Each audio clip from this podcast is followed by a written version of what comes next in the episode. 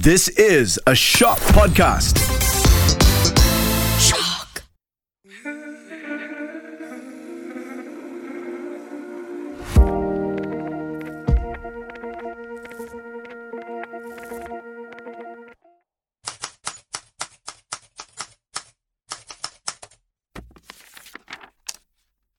Hey, I'm Maya. This is my story about dealing with grief after losing my best friend. I've been leaving voicemail for Andika, just pretending he's still around, you know, still alive. Then something happened last month that made me decide to find some closure by visiting his grave. It's pretty tough since his birthday falls on the same date he passed away.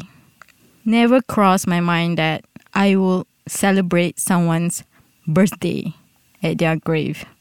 I find it sad, but at the same time, relief after that visit.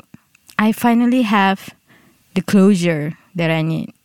He's not here with us physically, but his memories are alive within people that love him.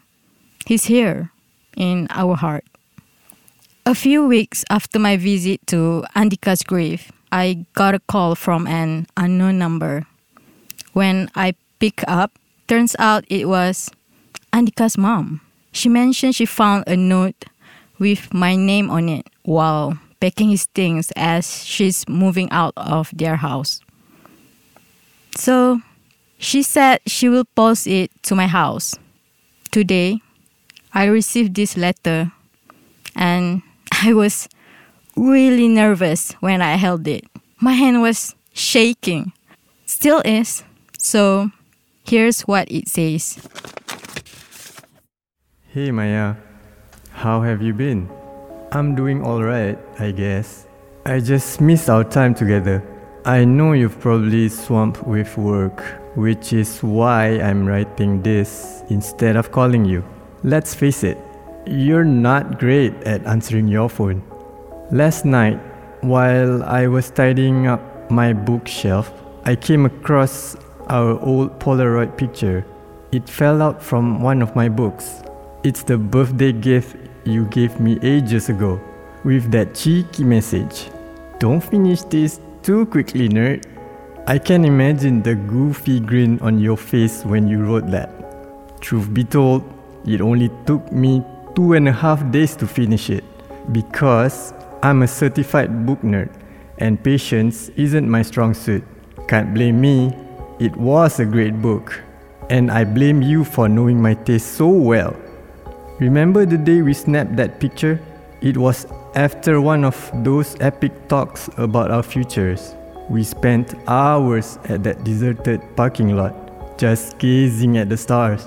It had this sort of romantic feel to it, don't you think? I came this close to asking you to be my girlfriend that night. Sounds a bit absurd now, doesn't it? I'll admit, I had a major crush on you, but we never seemed to find the right moment. Either you were in a relationship or I was involved with someone else. Have I ever dreamt of having a different relationship with you? I do. If fate ever decides we should be more than friends, I'd want it to be perfect, where we're both single, happy, and emotionally stable. I want a fresh start to see what kind of couple we could be. Maybe in another lifetime? Sorry, I got caught up in the moment. And that night wasn't the best time to bring it up, especially since you weren't in a good place. My main intention was to cheer you up, and I was genuinely concerned when one of the lecturers asked about your whereabouts. Given you'd be missing classes for weeks, it was my fault for not noticing. But it was a chaotic period for me as well. I tried calling and texting you countless times when I heard the news, but it seemed you turned off your phone. That's why you found me standing outside your house that day, with a pizza box in hand just in case you were on a hunger strike due to stress. I'm glad I went because you look really worn out and I felt responsible for it. I'm sorry, Maya. The next day, you bounced back looking alive. And we somehow managed to sail through that semester with flying colors. We did it. As we entered the new phase of adulthood, with work and responsibilities, we slowly drifted apart. Nowadays, if you cross my mind, I check up on you through Instagram. You seem content with your life, and that genuinely makes me happy for you, Maya. There are times when I really want to hang out with you, but it seems our schedules are conspiring against us. I hope it's not because I'm dating Sarah and you decided to give me space that I never asked for. Sarah is different. She's not the type to get jealous easily, and she's totally fine with me having a close girl best friend like you. Remember, you've always been a dear friend of mine, and let's not forget that promise we made for when we both hit 60.